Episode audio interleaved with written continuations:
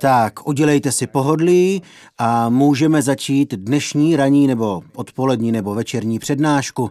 Záleží, kde na světě se právě nacházíte. Protože diváci sledují tyto hovory v nejrůznějších zemích. Takže někde mají ráno, jinde odpoledne nebo i večer. Zrovna jsem se vrátil ze Spojeného království a říkal jsem lidem z kláštera Nantien, kteří dnes přišli, že ve Wollongong mají v Nantien Buddhist Institute úžasné projekty. Chtějí pořádat univerzitní kurzy buddhismu a sponzorovat nejrůznější úžasné věci.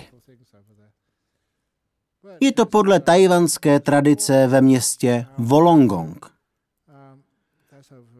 Mluvil jsem dnes o tom, jaký je rozdíl mezi jednotlivými směry buddhismu. A odpovídám, že žádný. Někdy to popisuji jako tentýž dort s různou polevou. Můj je s mléčnou čokoládou, Tibetané mají jahodovou, zen je vanilka. jako ta poleva na povrchu. Nosíme různá roucha, ovšem uvnitř je to stále stejný buddhismus.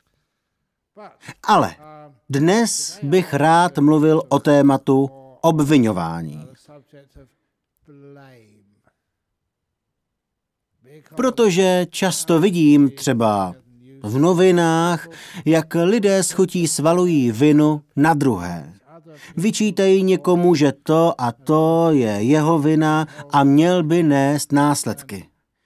Ale někdy ta negativita a neustále osočování opomíjí důležitou věc.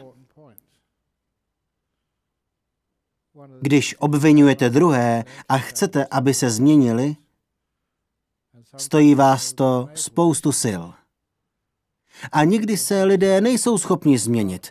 Někdo v tomto období začíná dokonce osočovat mě. Víte, proč mě obvinují právě v této době? Protože řada lidí za mnou přichází před zkouškami a žádají mě o požehnání a svěcenou vodu. A víte, co se někdy stane? Propadnou ze zkoušky. A potom osočují mě. Je to prý moje vina. Před pár lety se to vážně stalo.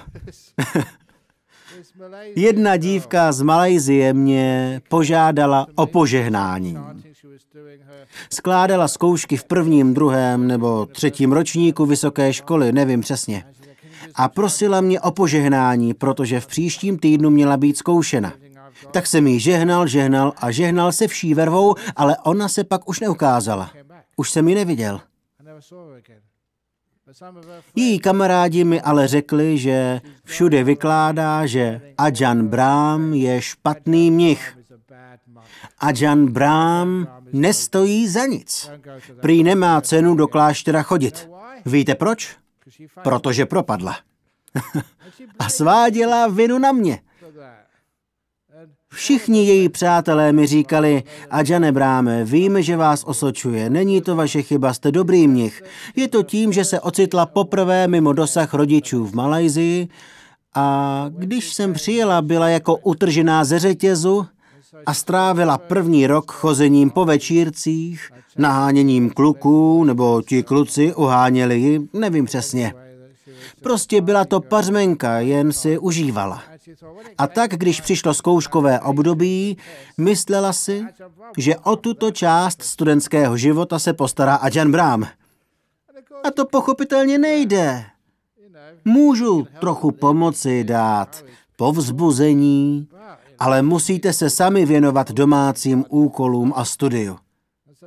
To mi připomíná, jak lehké je začít někoho obvinovat.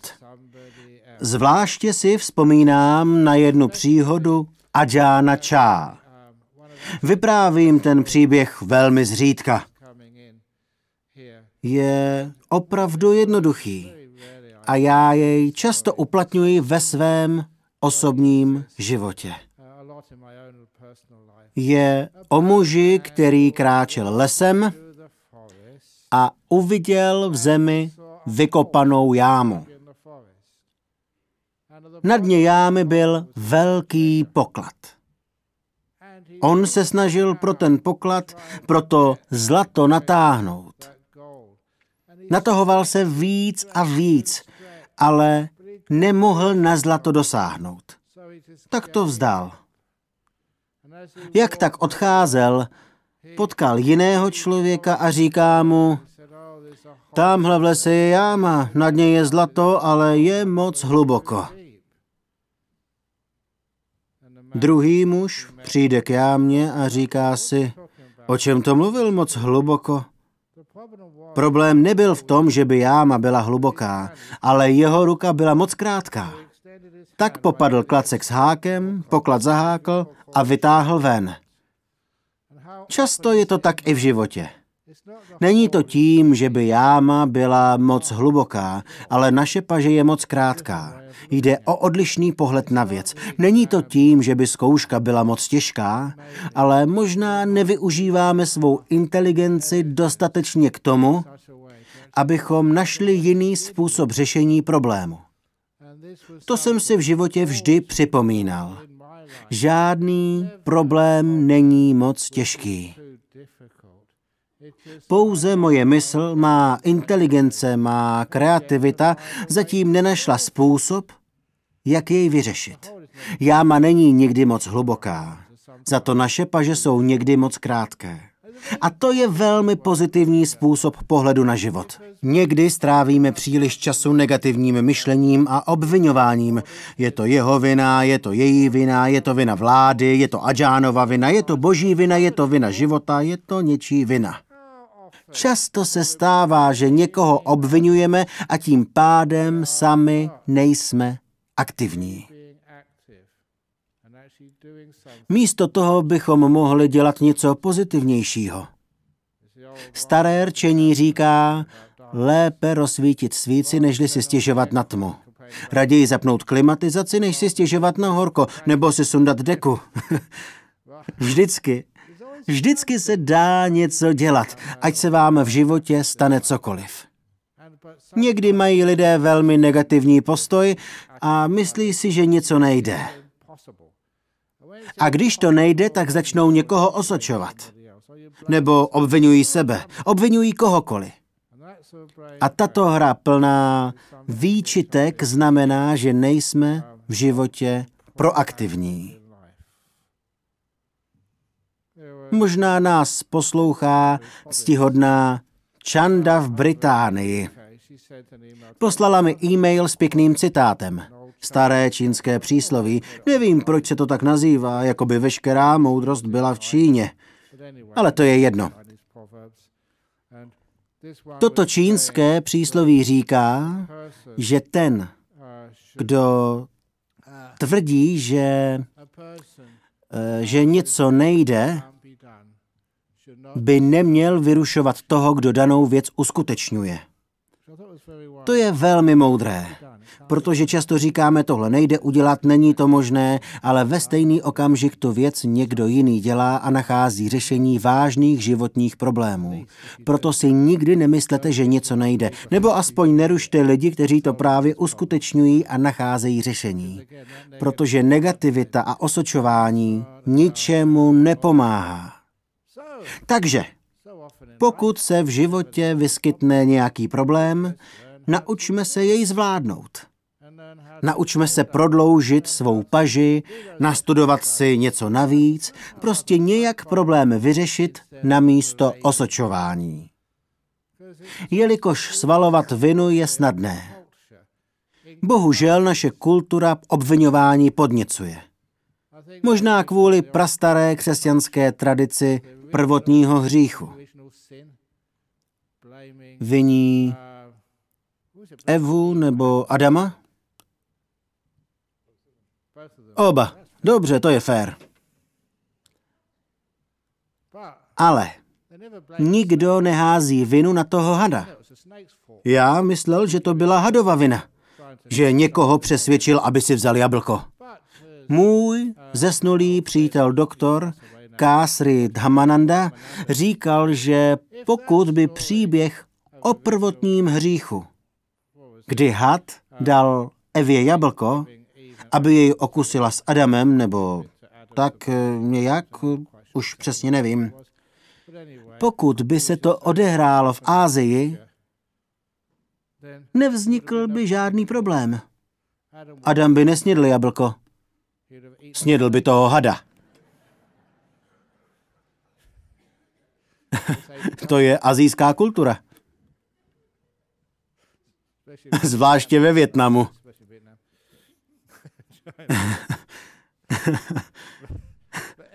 tak proč někoho obvinovat? Protože někdy máme na výběr. Lidé mi často vyčítají nejrůznější věci.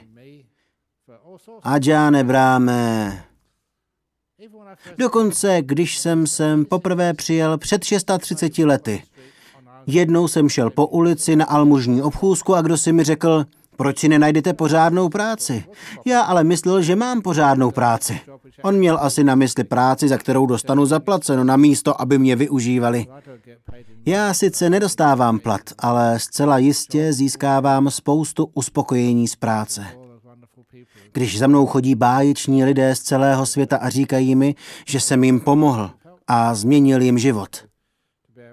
To je nádhera, když to slyšíte. Můj plat je má dobrá karma, uspokojení a radost z práce. A co vaše práce, kterou děláte? Uspokojuje vás vaše práce? Většinou očekáváme, že by druzí lidé měli uspokojovat nás. Vzpomínám si ale na pěknou myšlenku, kterou mi řekl ředitel singapurského letiště Changi. Bylo to den předtím, než slavnostně otevírali nový terminál 4. Mluvil jsem s ním na konferenci v Singapuru. Řekl mi, že spousta lidí si stěžuje na firemní kulturu. Ale kdo z nich jde každý den do práce s úmyslem potěšit aspoň jednoho člověka? Vykouzlit někomu na tváři úsměv. Ne pouze očekávat, že někdo rozesměje vás. Ale že vy uděláte něco navíc a věnujete někomu druhému úsměv. Namísto stěžování si na firemní kulturu udělat něco pro její zlepšení. Existuje mnoho úžasných způsobů, jak zlepšit kulturu na nejrůznějších místech. Slychávám to od lidí. Dokonce na městském úřadě. Jeden pán mi vyprávěl historku. Měl thajskou přítelkyni a provozoval autoservis. Myslím, že na Vincent Street. Jednou přišel v pondělí ráno do práce a zjistil, že mu kdosi zaparkoval přímo před vjezdem.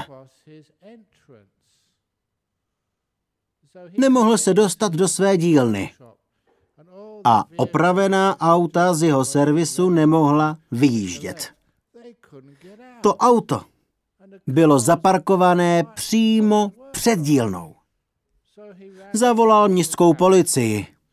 Ta přijela a nalepila na to auto oznámení o přestupku. Co pak ho neodtáhnete? Ne, ne, ne. Vylepíme oznámení a pokud do sedmi dnů neodjede, odtáhneme jej. Sedm dní? Já musím pracovat. to je zákon, pane. Nemůžeme jej odtáhnout až po sedmi dnech. Namísto, aby si ten pán stěžoval a někoho osočoval, rozhodl se udělat něco jiného. Raději zapálit svíčku, než si stěžovat na tmu. Jáma není příliš hluboká, jenom ruka je moc krátká. Ten pán nasedl do svého auta, jel k městskému úřadu a zaparkoval přímo před vjezdem na jejich parkoviště. Takže úředníci nemohli ani tam, ani ven. Žádali jej, odjeďte s autem. Ne, vylepte mi oznámení.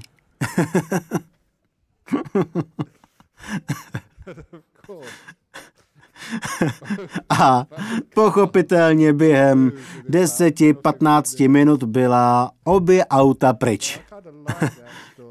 Ta historka se mi líbí, protože na místo, aby si stěžoval, obvinoval, psal dopisy, tak něco udělal.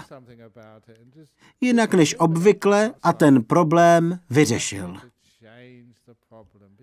Protože obvykle si jen stěžujeme. Stěžujeme si na studium, eh, stěžujeme si na partnera. Lidé za mnou chodí a stěžují si na partnera, ale já jsem mnich. A často říkám, proč si chodíte stěžovat ke mně, nikdy jsem nebyl ženatý a proto jsem tak šťastný. a to dítě se mi líbí. Pokud chcete vyřešit problém, musíte uvažovat nekonvenčně. My mniši uvažujeme jinak. Žijeme jinak, dá se říct, mimo škatulky. Každopádně. Jediná osoba, která by neměla uvažovat mimo škatulky, je v tom komiksu, co mám v Pertu na stole. Pán tam mluví na kočku. Kočka na něj takto hledí. Ten pán se chystá jít do práce a kočka sedí vedle krabice s kočkolitem a on jí říká, ať tě ani nenapadne uvažovat mimo škatuly. Pěkně si odskočíš do krabice, ty už mudlaná kočko. Každopádně, musím zkontrolovat, že tady není ta paní, protože často chodí na mé přednášky. Je to historka o dvou tajských dívkách, o dvou sestrách. Možná tomu nebudete věřit, ale doopravdy se to stalo. Přišli se za mnou poradit. A často opakuji, že jediný důvod, proč se lidé chodí radit za mnichy, je ten, že jsme levní. Nic si neúčtujeme. Dáte nám čaj a můžete s námi mluvit hodinu. To je dobrý kup. Takže za mnou přišly dvě sestry a ta první měla problém s manželem. Měla spoustu problémů. Tak jsem se jí snažil povzbudit a poradit, co má dělat. Mluvil jsem s ní asi, asi půl hodiny, jak nejlépe jsem uměl a její sestra trpělivě čekala. Pak jsem se zeptal sestry, jaký problém má ona. Její problém byl, že by moc chtěla s někým žít.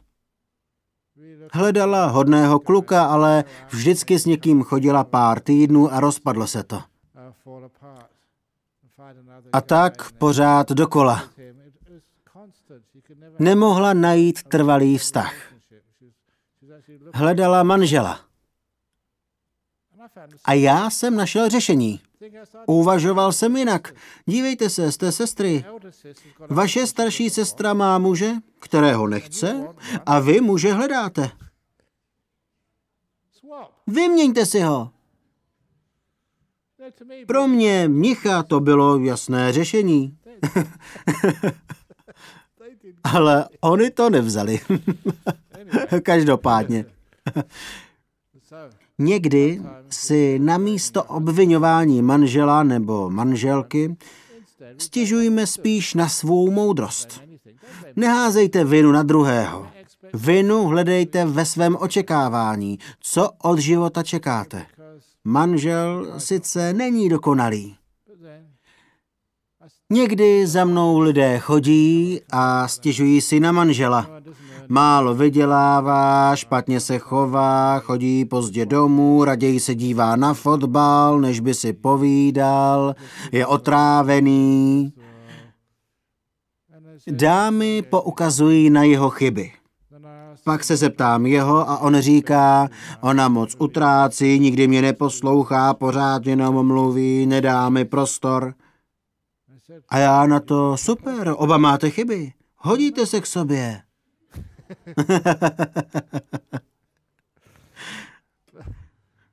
Proto nikoho neobvinujte. Ale neobvinujte ani sami sebe, protože to je ještě horší. Svalujete vinu na sebe a říkáte, je to vždycky moje chyba, neměl jsem to dělat, proč jsem to udělal, jsem beznadějný případ, měl jsem víc pracovat. Někdy si sám říkám, proč musím tolik pracovat. Jsem mnich a je mi 68, už bych měl být v důchodu. S mým skvělým vzděláním a tvrdou prací už bych mohl odpočívat jako moji vrstevníci, kteří jezdí na výletních lodích.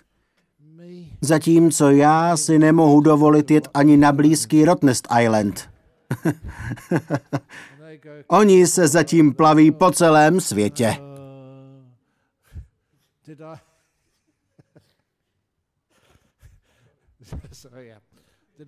Ale i já někdy cestuji. Do zahraničí. Víte, co jezdím do zahraničí dělat? Pracovat. Myslíte, že mám den volna? Ne, pracuji. Když někdo zjistí, že mám den volna, tak mě hned žádají, abych přišel a požehnal jejich firmě nebo zesnulému dědečkovi, nebo abych šel učit meditaci, nebo promluvil s jejich potomkem. Takže já volné dny nemám. Proto někdy uvažuji, že kdybych něco zlého provedl a zavřeli by mě, hned bych se přiznal. I kdybych byl nevinný. Protože pak bych mohl mít pěknou dovolenou. Tři měsíce ve vězení. Paráda. Skvělé.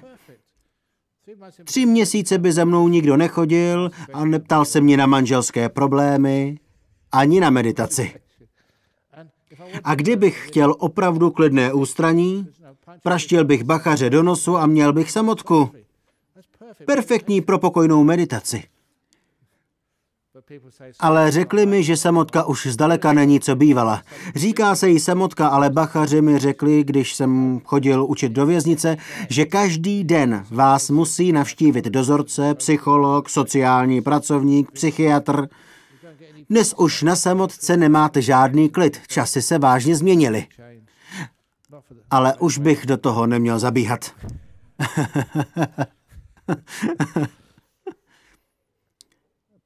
Tak, teď vážněji.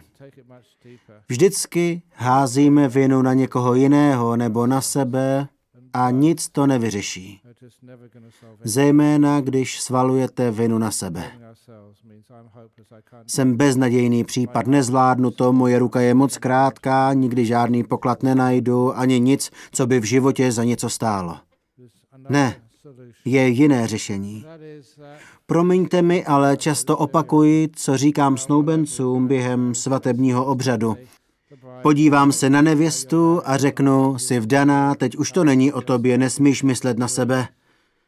Pak se podívám na ženicha a řeknu, teď jsi ženatý, už nesmíš myslet na sebe ani myslet na ní, od této chvíle už nemysli na svou ženu. Podívám se na nevěstu, od této chvíle už nesmíš myslet na svého muže. A novomanželé se na mě vždycky dívají a nechápou. Hledí na mě, jako bych byl blázen. Asi trochu jsem. Ale říkají si, co tím myslí. A pak jim řeknu, když jste manželé, nesmíte myslet na sebe, nesmíte myslet na svého partnera, musíte myslet na my. To je třetí možnost. Takže v životě nikoho neobvinujme. Všechno je to o nás. Třeba tady v buddhistické společnosti. Je to chyba vedení? Je to chyba správce? Chyba mnichů? Chyba mnišek? Když se něco nedaří, je to vždy věcí nás všech. Naše chyba, naše řešení. Problém změny klimatu? Či je to chyba? Je to naše chyba. Hospodářské problémy nebo války? Či je to chyba? Chyba cizích vlád? Ne, je to vždy naše společná chyba. Jinými slovy, když budeme pracovat společně, když se tomu oddáme a pochopíme, že je to náš svět a najdeme společné řešení, je úžasné, kolik objevíme inovativních způsobů řešení problémů. Když všichni přijmeme odpovědnost, spíše než abychom na někoho svalovali vinu. Vláda? Kdo si ji zvolil? Ať si myslíte cokoliv, jsou to zástupci lidu. Když se podívám na lidi třeba, třeba tady v Austrálii a na vedení země, pak tito lídři nejspíš názory lidí reprezentují. Lidé se zajímají o své peníze, o své platy. A proto si volí lídry, kteří slibují budoucí ekonomické úspěchy. Zastupují nás. Takže pokud chceme změnu vlády, změnu ideí, my sami se musíme změnit. Tohle je zajímavé. Vzpomínám si, že před mnoha lety Ajahn Chah předpověděl, že v budoucnu lidem dojde papír na tisk peněz. A taky jim dojde kov na ražbu mincí. Proto v budoucnu budou používat jako platidlo něco obyčejného. Budou používat kuličky slepičího trusu. Půjdete do práce a na konci směny dostanete velký pytel slepičího trusu podle toho, jak moc jste pracovali a vaši nadřízení budou vydělávat nejvíce trusu. Půjdete si uložit trus do banky a tam vám řeknou, kolik trusu v bance máte. MMF bude Mezinárodní marastivý fond. Vláda vám slíbí více trusu v budoucnosti jako hospodářský plán. a pokud jim slepičí trus dojde, tak se zadluží a importují jej. Váš důchod bude na účtech slepičího trusu. A mohli bychom v tom pokračovat dále. Není to o tom být vulgární, ale v zásadě, jaký je rozdíl mezi papírem, kovem, vlastně kamenem, jde jen o hodnotu, kterou lidé těmto věcem přisuzují. Takže co má ve vašem životě nejvyšší hodnotu? Přestaňme si stěžovat na svět. Zkusme uvažovat mimo škatulky a přiznat hodnotu jiným věcem. Minulý rok v červenci jsem byl v San Francisku a jeden pán z Indie tam rozjel podnikání. Podnikání v předplácení. Jinými slovy, pokud poskytnete nějakou službu, neúčtujete si žádný poplatek. Když pojedete taxíkem, nebudete nic platit, taxametr bude vypnutý, protože vaše jízda byla předplacena někým jiným dlouho předtím. A pokud chcete zaplatit jízdu někomu dalšímu, necháte dar v kasičce. Za sebe neplatíte, ale předplácíte někomu dopředu. A to mi velmi připomíná radu, kterou mi dal Ajahn Chah o tom, když někomu pomůžu. On mi pochopitelně ohromně pomohl. Když jsem mu šel poděkovat a vyjádřit vděk za to, kolik mě toho naučil o meditaci a v životě řekl mi, zadrž. Neděkuj mi. Protože pokud bych mu poděkoval, transakce by se uzavřela. On mi pomohl a já bych mu to vrátil vděčností. Takže mi řekl, ať mu neděkuji. Hodně mi pomohl a mám vůči svému učiteli dluh. Řekl mi, že jediný způsob, jak mohu dluh splatit, je pomoct někomu dalšímu. Když pak pomůžu někomu dalšímu, zase mu řeknu, ať mi neděkuje, ale jde zase pomoct někomu dalšímu. Tímto způsobem pokračuje tento dar dál a dál do nekonečna. Tomu se říká předplacená služba. Proto například zde nevybíráme žádné vstupné. Chudák náš pokladník si dnes stěžoval, že je moc těžké sehnat peníze na provoz našeho centra. Řekl jsem mu, že nemůžeme vybírat za vstup na přednášky. Ale mohli bychom vybírat poplatky za opuštění sálu.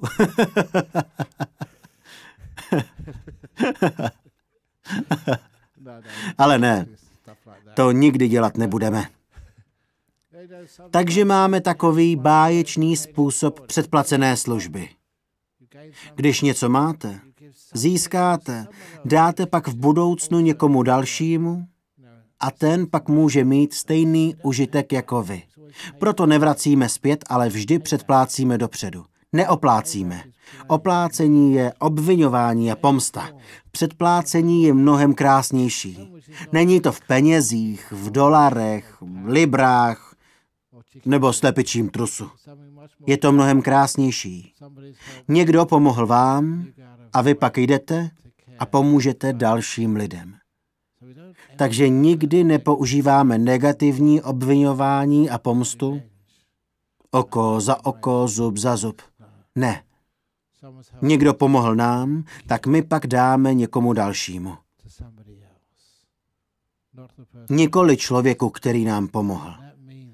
To je jiný druh ekonomiky. Nikoli ekonomika zisku a hromadění bohatství. Nýbrž ekonomika vytváření bohatství pro druhé. Dobro, laskavost, karma. Tato myšlenka někdy rezonuje. Takto žijeme v klášteře. Tak funguje naše buddhistické společenství. Takto se učíme nikoho neobvinovat. Když se stane chyba, všichni přijmeme odpovědnost. A společně se učíme, jak jít dál a sledovat mnohem důležitější cíl. Jelikož kdykoliv nastane problém, je úžasné, jak lidé, dají-li se dohromady, najdou inovativní řešení. Někdy je zapotřebí nějakou dobu vyčkat, než se řešení objeví. A nemyslete si, že není čas. Další příběh, který vám musím říct, je o člověku, který šel lesem a jámě. Příběh o člověku, co šel lesem v džungli a všiml si jej tygr. Měli byste o tygrech vědět dvě věci. Za prvé, mohou vás sníst. V Tajsku je hodně tigrů, ale Ajahn Chah říkal, tygři nikdy nežerou mnichy. Nemusíte se tigrů v Tajsku bát. A protože já jsem byl vždy trochu skeptický, řekl jsem, jak víte, že nežerou mnichy. Kdyby mnicha sežrali, už by nic nemohl říct. A tygr by se nepřiznal. Tak jak můžete vědět, že nežerou mnichy? Takže mě nepřesvědčil, protože oni žerou lidi. Za druhé, tygr běží mnohem rychleji než vy. Takže když ten tygr uviděl v džungli člověka, ten chlap byl ve velkém průšvihu. Běžel co nejrychleji, ale tygr byl rychlejší. Běžel ještě rychleji, ale tygr ho už skoro dohnal. Pak ten muž uviděl velkou jámu v zemi a bez rozmyšlení do ní skočil. Ale zjistil, že to byla velká chyba. Nikdy byste neměli bez uvažování jen tak skočit, protože to byla vyschlá studna. A na dně studny byl velký černý had. Ten pán viděl, že nad ním je tygr a pod ním had. Podařilo se mu natáhnout a chytit se kořene stromu, který trčel ze stěny studny, což zastavilo jeho pád. Pak se podíval nahoru a viděl, že tygr to nevzdal. Tygr se k němu nakláněl a snažil se po něm sápat s ostrými drápy. Ale mužova ruka byla v takové výšce, že na něj tygr nemohl dosáhnout. Ale pořád se natahoval, ještě kousek a mohl ho chytit. Ten hluk probudil hada a had nebyl rád. Jste rádi, když vás něco vzbudí uprostřed spánku? Had nebyl vůbec rád. Zvedl svou hlavu, roztáhl límec, snažil se uštknout muže do nohy, ale byl těsně mimo jeho dosah. Had se natahoval, ale nemohl dosáhnout na palec. Současně se tygr nakláněl a bokem se otíral o strom. Strom se chvěl a na větvi toho stromu přímo nad středem studny bylo včelí hnízdo. Znáte to. Život je někdy takový. Když se pokazí jedna věc, pokazí se všechno. Všimli jste si toho? Ale bylo to příliš nízko na to, aby včely letěly dolů. Ale začal kapat med. Jo, a ještě jsem zapomněl, že ze škvíry ve stěně studny vylezly dvě myši. Černá a bílá myš. Myši začaly okusovat ten kořen, až byl tenčí a tenčí a tenčí. A bylo jen otázkou času, možná jen pár minut, a ta větev by se zlomila, ten malý kořen. Ale co se stalo pak? Přímo doprostřed studny začal kapat med. Takže ten muž měl nahoře tygra, co jej téměř chytil, a dole hada, co jej téměř kousl. A jeho záchrané lano bylo tenčí a slabší, zatímco černá s bílou myší ten kořen stromu okusovali. Víte, co udělal? Vyplázl jazyk a vychutnával si med. Byl úžasně sladký. A to je konec příběhu. Když jsem to slyšel poprvé, říkal jsem si, že je to báječný příběh, protože takový je život. Co pak ve vašem životě nemáte nad sebou tygra a pod sebou hada? a černá s bílou myší ukusují ve dne v noci z vaší nejisté existence? Ale ať se děje cokoliv, vždycky tam někde kape med. Hmm, lahodné. Podle mě je to krásný příběh o smyslu života, protože je skutečný. Nicméně vždycky chceme dodat své pozitivní řešení. A tak, když jste v maléru, na místo obvinování se uklidněte a užívejte si ten med, co život přináší. Co by se potom mohlo stát? Myslím, že by bylo logické a možné, aby ten tygr, protože se natahoval příliš daleko a chtěl sežrat toho muže, tak prostě zapomněl, co dělá se zadníma nohama. Naklonil se příliš, ztratil rovnováhu a spadl do studny. Naštěstí nespadl na toho muže, ale spadl na toho hada, rozmáčkl ho a sám si zlomil vás. Takže když tygr i had byli po smrti, ten muž mohl v pohodě vylézt ze studny a jít domů.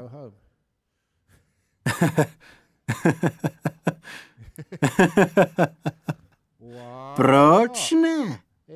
Mohlo by se to stát.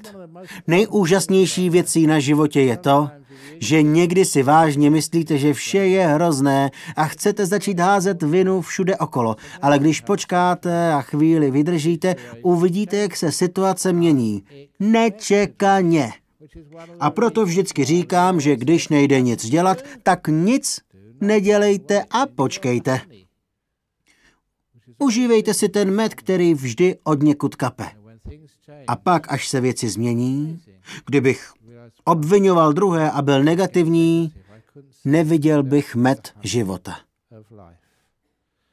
A tak se postupně učíme na místo házení viny na sebe a druhé, že se vždycky dá něco dělat. Někdy si říkáme to obvyklé, proč já? Stávají se vám vždycky zlé věci? Odpověď pochopitelně zní, a proč ne? Život není fér. Opravdu? Toto je starý příběh o muži, který byl ve vězení za něco, co neudělal. Představte si být ve vězení za zločin, který jste nespáchali. Tento chudák pán byl ve vězení Karnet a já jsem tam docházel. Jednou večer za mnou přišel a řekl, Adžáne bráme, já vás respektuji a snažím se změnit svůj život. Být dobrým člověkem, dodržovat sliby. A nelžu vám. Já vím, že všichni vězni tvrdí, že jsou nevinní, že to neudělali, ale já jsem to fakt neudělal, nespáchal jsem tu loupež, dali mě do vězení za něco, co jsem neudělal. Já mám svědomí. Nemůžu to nechat jen tak, toho chudáka, aby ho zavřeli na několik let za čin, který nespáchal. A taky vím, že možnosti sehnat právníka nebo se dovolat pomoci ve vězení jsou velmi omezené. Tak jsem si řekl, vždyť mám známosti. Možná se toho případu můžu ujmout a bojovat za jeho propuštění, když ten zločin nespáchal. Ale zatímco jsem přemýšlel, ten vykutálený vězeň se na mě podíval a rozesmál se. Pár zubů měl pryč. Řekl mi, ať já nebráme. Opravdu jsem ten čin nespáchal. Neudělal jsem tu loupež. Ale jak vás poslouchám a chápu zákon karmy, spáchal jsem hodně jiných loupeží, které mi prošly a nechytili mě. Takže myslím, že je to fér. Kolikrát vás vyfotil radar a stěžujete si, proč se mi to stalo? To není fér. Ale kolikrát překračujete rychlost a není tam radar? Řeknete, to není fér, že jsem jel rychle a nechytili mě? Řeknete to někdy? Když se podíváte na život pozitivně. Možná je to někdy fér. Možná je to vyvážené. Možná je to příležitost se něco o životě naučit. A pro mě, když se mi něco stane, na místo obvinování je to příležitost se něco naučit a trochu růst. A tak všechno, co se mi v životě přihodilo, od té doby, co jsem tu přišel, kdo si se mě ptal, jak je to dlouho, myslím, že jsem v Pertu 36 nebo 37 let. A měl jsem úžasné plány, jak tady budu žít jako zástupce opata. Nikdy jsem nechtěl být představeným. Ajahn Jagaro byl opatem a já viděl, kolik má práce. Představený je jako auto v čele konvoje. Schytá všechny mouchy. Ti, kdo se vezou vzadu za ním, nemusí tolik pracovat a mají mnohem lehčí život. Je mnohem těžší být v čele. Takže mi bývalo fajn. Dokonce dnes se mě někdo ptal, co když Ajahn Brám umře? Kdo to po něm vezme? Nenechají mě umřít. Mají strach to převzít. Byl jsem jednou v Penangu, když tam udeřilo tsunami. Popravdě jsem byl v jiné části ostrova, kde bylo bezpečno. Ale pár lidí v Penangu zahynulo. Jakmile můj tehdejší zástupce Ajahn Chitamalo slyšel, že jsem v oblasti zasažené tsunami, začal všechny obvolávat, aby se ujistil, že jsem v bezpečí. Později jsem mu řekl, že jsem netušil, jak moc o mě pečuje. On mi upřímně odpověděl, že neměl ani tak moc starost o mě, ale bál se, že pokud umřu, bude muset převzít vedení kláštera. Je to těžká práce. Každopádně, ten tehdejší opat se pak oženil a odešel a nechal vedení kláštera na mě. Ale i když jsem to neplánoval, namísto abych koho si osočoval, raději jsem se naučil, jak to zvládnout. Moje představa byla, pokud se mi podaří inspirovat lidi, dělat dobré přednášky a dobře vést, skvělé. A pokud se mi to nepodaří, tím lépe. Můžu být poustevníkem. Víte, jak to chodí. Někdy si říkám, že bych měl schválně dávat špatné přednášky. Vlastně jsem to zkusil. Vyprávěl jsem špatné vtipy. Ale k mému překvapení je lidé chtějí slyšet znovu a znovu. Lidi jsou blázni. Jak byl ten poslední vtip, co jsem říkal? Znáte to, když se někdo chystá vystoupit na jevišti v divadle a ostatní mu přejí zlomte vás? Víte, jak to vzniklo? Přejí mu zlomte vás, protože oni chtějí na prkna.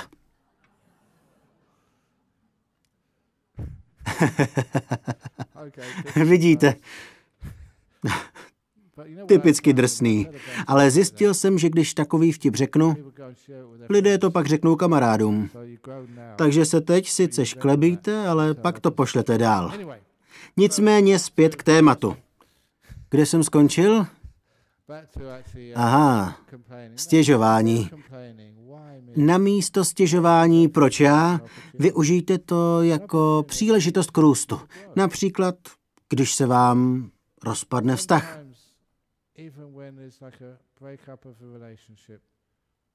Prosím, neházejte vinu na sebe ani na partnera. Dokonce i vztahy mají datum expirace. Podobně jako mléko.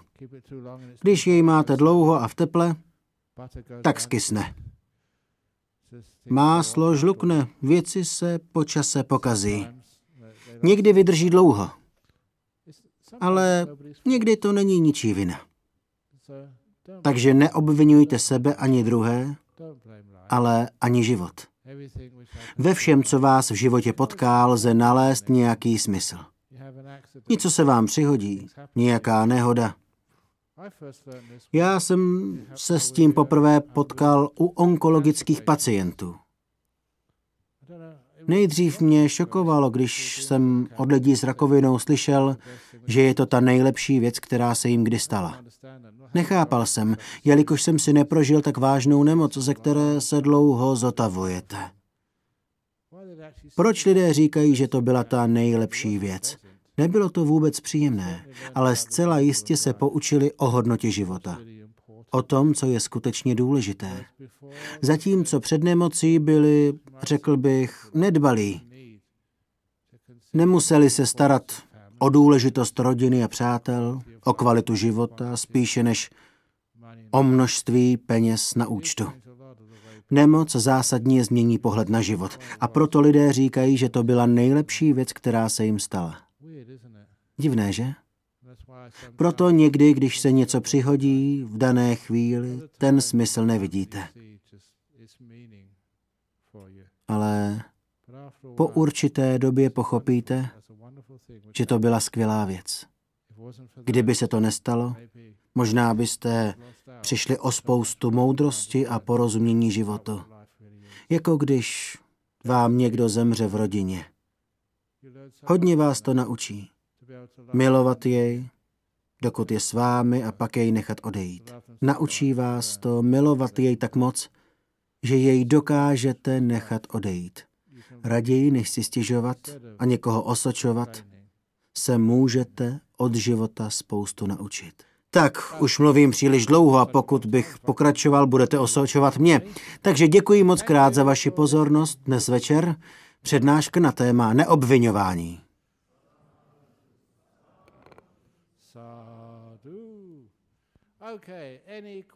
Výborně, prosím nějaké dotazy ze zahraničí nebo ze sálu?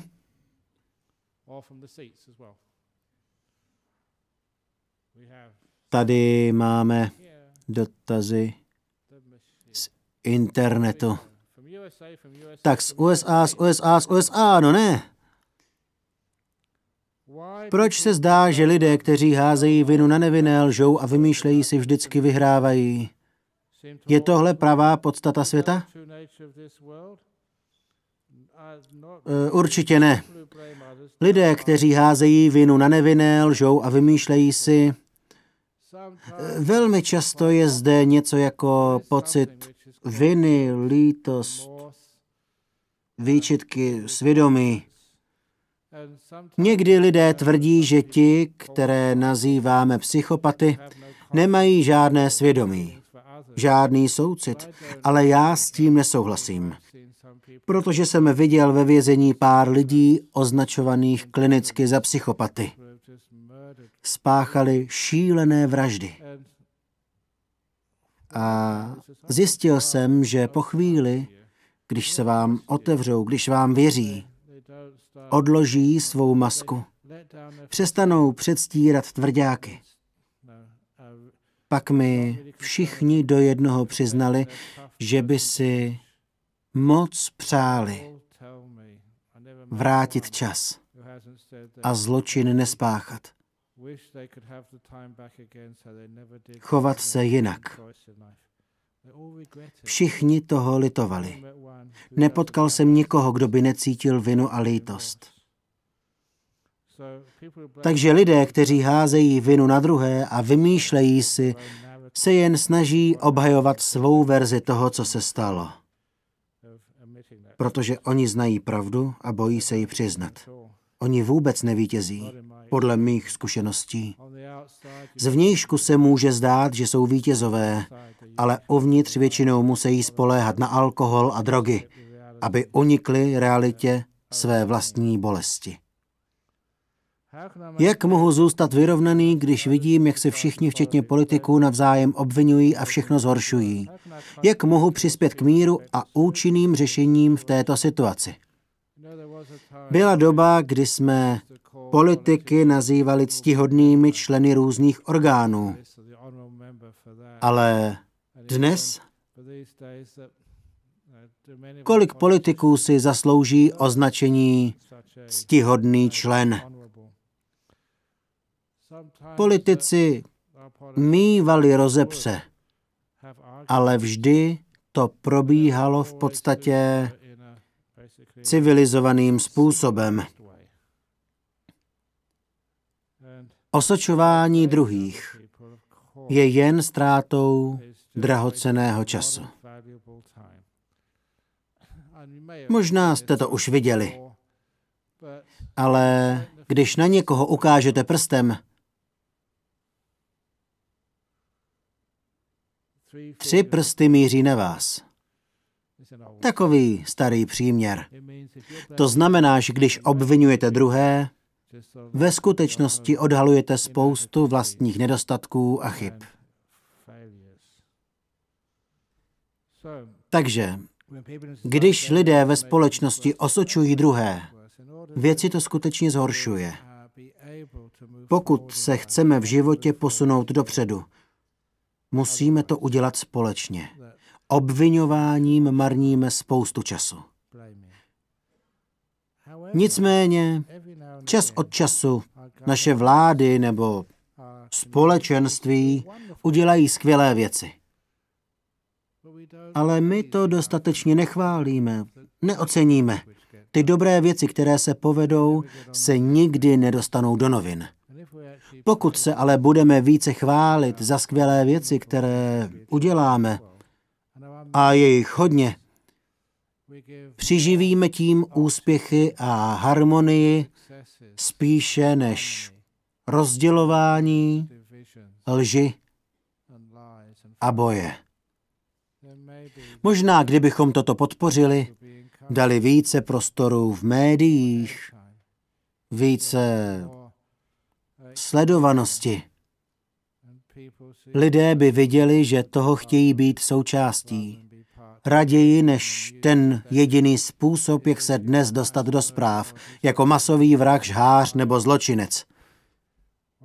Proč nemůžeme více ukazovat lidi, kteří hasí ohně? Lidi, kteří umí najít řešení.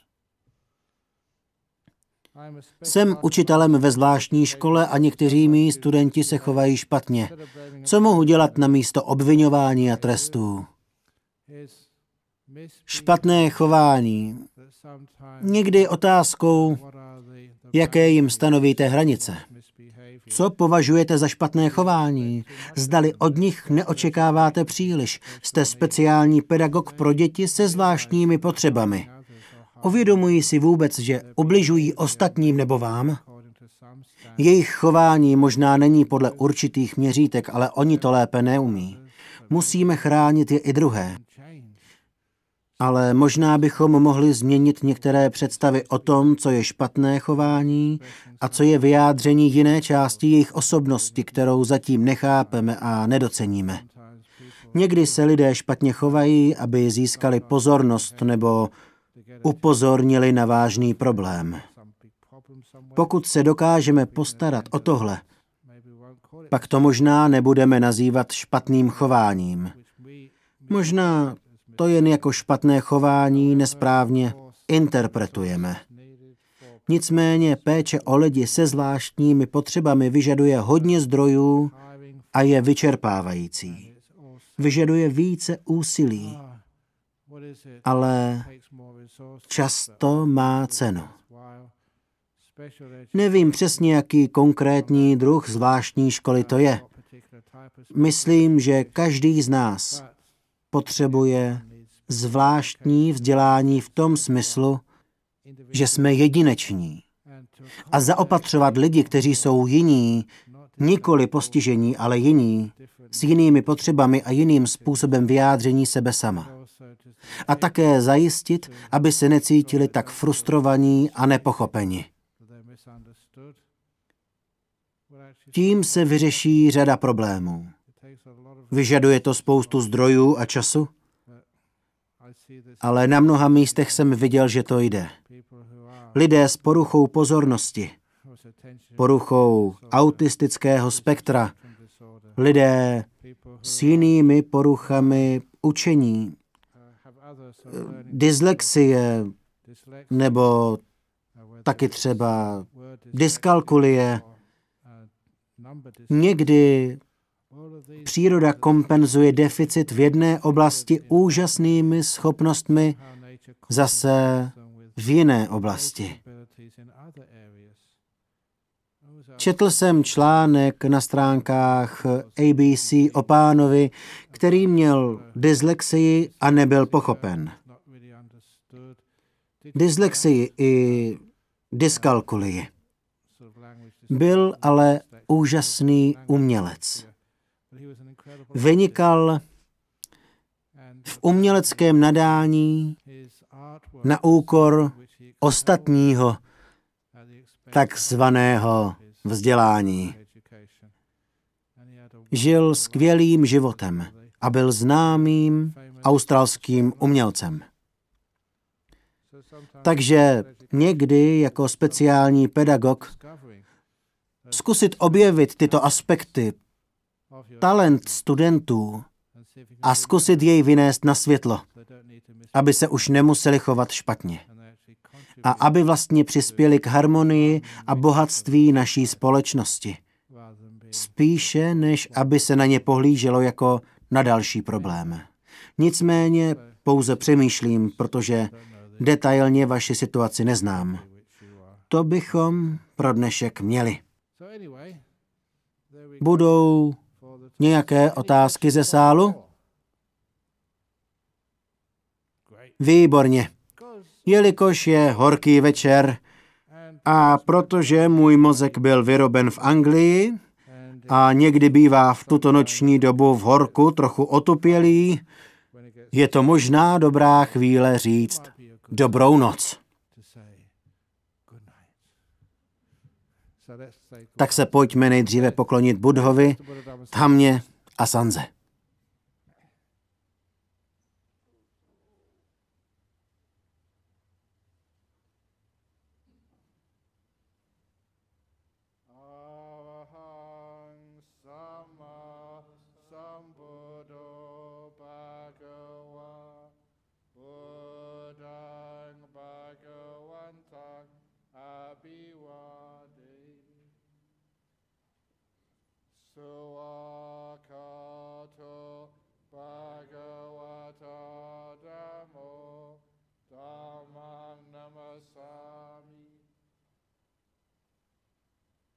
Supatipano Bhagavato Sawaka Sango namami.